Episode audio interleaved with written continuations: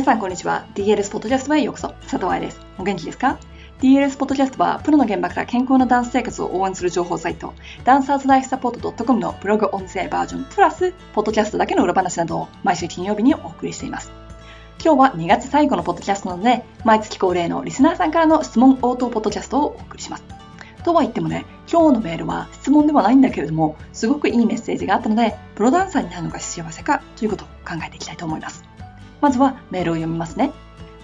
はじめまして、いつも DLS の記事を拝見させていただいております。私の夫がアレクサンダーテクニックの教師になる勉強を始めた2011年から私も一緒に体について、筋肉について、動きについて学んできました。今は夫はアレクサンダーテクニックの教師になり、私や生徒たちにバレエのサポートをしてくれています。学んでいく中で本当によく自分これで踊ってきたな、教えてきたなと思うことがすごくあり、反省の日々です。海外標準の情報、プラス愛さんのお仕事で自ら得た様々な情報をこんなに親切に惜しげもなく、しかも本業でかなりお忙しいはずなのに高頻度で更新。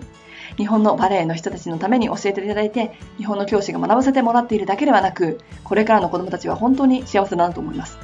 あと20年、いや30年遅く生まれたかったなと思ってしまいます。私の生徒にも DLS を紹介して、上手くなりたい子は自分で情報を拾って学ぶように言っています。愛さんからの厳しい質問や意見を読んで、それでプロになるのを諦める子がいても、それがその子の全うではないかと思います。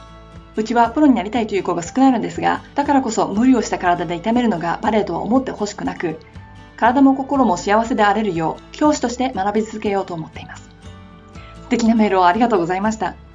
バレエをやってると、プロになった子が成功で、プロにならなかった子は落ちこぼれ、断念という考えがあると思うんです。なので、よく、プロになれなかったから何とかをしているという声を聞きます。何とかに入るのは教えでもいいし、ピラティスインストラクターでもいいし、何でもいいんだけど、なれなかったなのではなく、バレエの経験を生かしてって言葉を変えるだけで、なんだかポジティブなポジティブな感じになりませんか？バレエの経験を生かして教えをしている。バレエの経験を生かしてピラティスインストラクターになったとか。管理栄養士ふみさんのインタビュービデオもそうだし、東大生なっちゃんのインタビューでもそうだけれども、彼らが落ちこぼれと私には絶対思えないんだよね。皆さんもそうじゃない？ふみさんの場合、今は踊ってないからバレエを卒業してとか、バレエへの愛情の形を変えてっていう表現が適していると私は感じるし、なっちゃんの場合はまだまだ踊ってるけれども、そのゴールはプロを目指すではなく自分にチャレンジしているとか、まだ研究したいものがあるっていうメッセージを私は感じます。いただいたメールにもあったけれども、愛さんからの厳しい質問や意見を読んで、それでプロになるのを諦める子がいても、それがその子の全うではないかと思いますという部分。私もその覚悟で記事を書いたり、講習会で指導したりしています。実際にね、過去の冬季バレエ講習会ではその後にバレエをやめたという子もいるんですよ。その子のお母さんからメールをもらって、もともとセミナー前からバレエに進むか心が揺らいでいたようですが、セミナー後にやっぱりここじゃないと確信できたと。メルボルンのクリニックで1年以上3ヶ月に一度のペースで見てきた子も最後のセッションの時にお母さんと娘さんからクリスマスカードをもらいました。そしてそこには体のことを勉強するのはとても楽しかったし上達する自分や弱い自分も見えた。でもやっぱりやりたいのはバレエでないと分かったので来年からはコンテに強いバレエ学校に変更すると書いてありました。自分のやりたいことが明確になるってすごくいいことだと思いません？特にそれがポジティブなものだったら。DLS がまだ新しく2013年、2014年くらいにセミナーに参加してくれていた子がその後ヨーロッパにバレエ留学をしていて時々メールで愛さんのセミナーで使った資料を使って解剖学のクラスのプレゼンをしたんだよとか教えてくれてたんですが3年間の留学を経てプロではなく治療家になりたいと日本に帰国しましたというメールをいただきました。彼女のメールも引用しますね。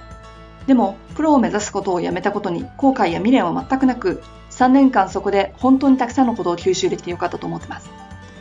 学校生活そのものはもちろんですが、人、先生方との出会い、休みの日に舞台や美術館に積極的に足を運んだこと、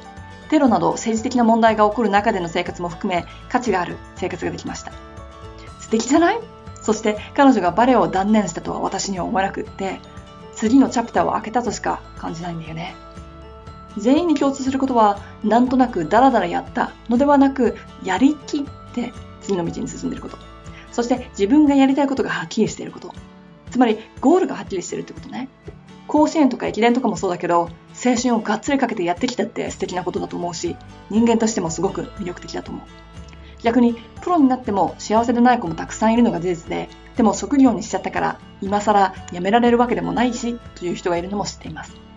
国によってはバレエダンサーは公務員になるので、研修期間が終わると終身雇用になる場所もあり、踊るパッションがなくなっても上達も目指さなくても舞台に立つっていう人がいるというのを卒業生から聞いています。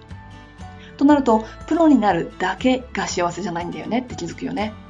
いい大学さえ入ればとか、大手企業に入社したから、給料がいいから幸せっていうのはやっぱりなくて、物や未来が幸せにしてくれるのを願うのではなく、今の自分が幸せでないと一生幸せにはなれないと思うんだよね。今の連続が未来を作るんだからさ。だからこそ最初のメールにあったように、うちはプロになりたいという子の方が少ないのですが、だからこそ無理をした体で痛めるのがバレエとは思ってほしくなく、体も心も幸せであれるよう教師として学び続けようと思っていますっていうのを聞くとすごく嬉しくなる。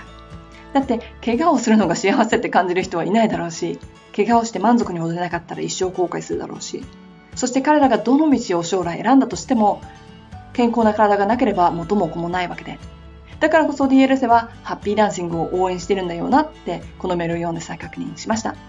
ということで、なんだかちょっといつもと違った感じのポッドキャストになっちゃいましたが、楽しんでもらえたでしょうか？私にメール、質問がある人は、hello.dancerslifesupport.com に、ポッドキャスト質問という題名でメールを送ってくださいね。月1で皆さんからのメールに答えています。メールアドレスをもう一度、hello.dancerslifesupport.com どんな質問でも OK だし、感想だけでも大丈夫です。ではまた来週のポッドキャストでお会いしましょう。ハッピーダンシング佐藤愛です。ではまた来週のポッドキャストでお会いしましょう。ハッピーダンシング佐藤愛でした。